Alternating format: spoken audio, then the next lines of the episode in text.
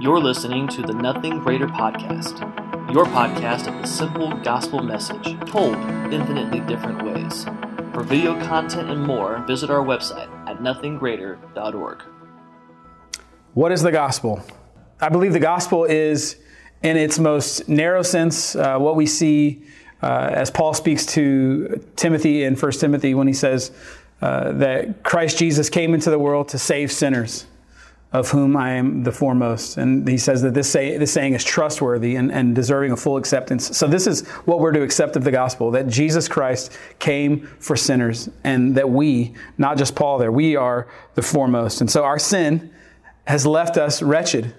Uh, we are to say it with Paul. We're the foremost of sinners. We're wretched apart from God, uh, deserving of death. That we have that we have chosen to pursue lesser things, chosen to run after things that we thought would satisfy, chosen our own sin.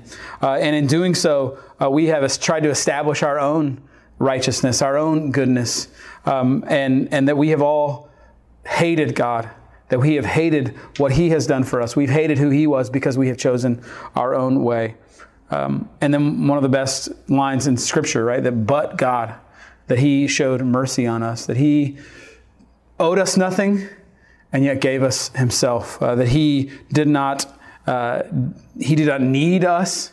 He did not require us, but God, while we were yet sinners, Christ died for us. And so, um, not, not, not only that, but, but we also see in the part of the good news is that it's no longer we who live, but Christ who lives in us. So the gospel is still that Christ is working in us to make us new, to make us more into the image of Christ, even on this earth.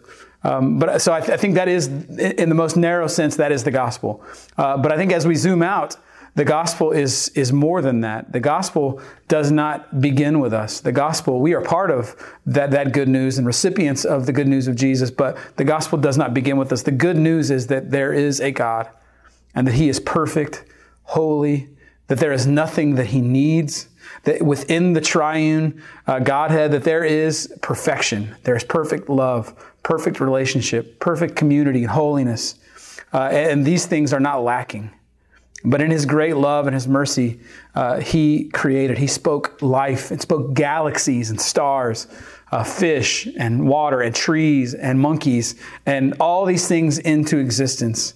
And then he spoke man and woman into existence. And he looked at all these things and he said, This is perfect. And that in his sovereign plan, God actually looked at these perfect things and he allowed sin and brokenness to enter the world, to tarnish and, and, and break his perfect creation, or so it would seem. But in his great sovereign providence, God uh, did so to create a backdrop in which he would show his kindness, he would show his mercy, that he might display the good news. And so the gospel is that God is good. The gospel is He's created all these things uh, for His glory. Um, but, but not only that He would uh, create, uh, not only that, uh, that He would create a world that's perfect, but that He would, that He would take what we know and now see as sin and brokenness, and that it would be serving to show his, us as trophies of His mercy and grace, this world as a backdrop of His coming and future grace. And the good news is, yes, that Jesus came then as the second and perfect man, the one who was without sin, the one was, who was with perfect holiness, perfect humility, perfect love and kindness. And that by his death, he would reconcile all these broken things to himself.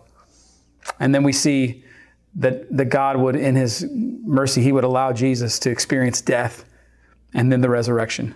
And one of the things I love about at our church, my buddy Jeff has done such a, a, a fantastic job of imprinting on us, uh, is that this that the resurrection is the sea change.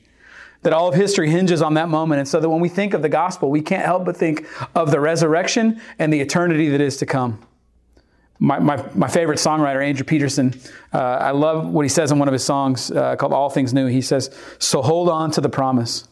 The stories are true, that Jesus makes all things new so that not, not only can the lost be saved, not only can we come and confess our sin and our rebellion and be welcomed and reconciled uh, in, in, in, fellowship with God, but that one day Jesus will make it all new.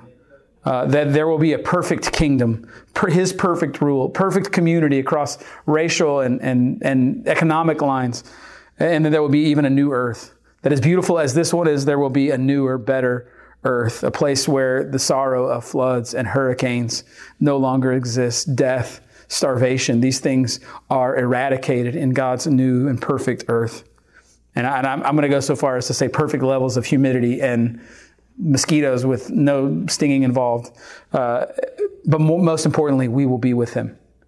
And God Himself will be the good news that we in perfect, glorified humanity will exist forever with God, the perfect Father, uh, through the Son, by the Spirit. And so this is, this is the good news for us today that, that God is good and that we can share in His glory forever.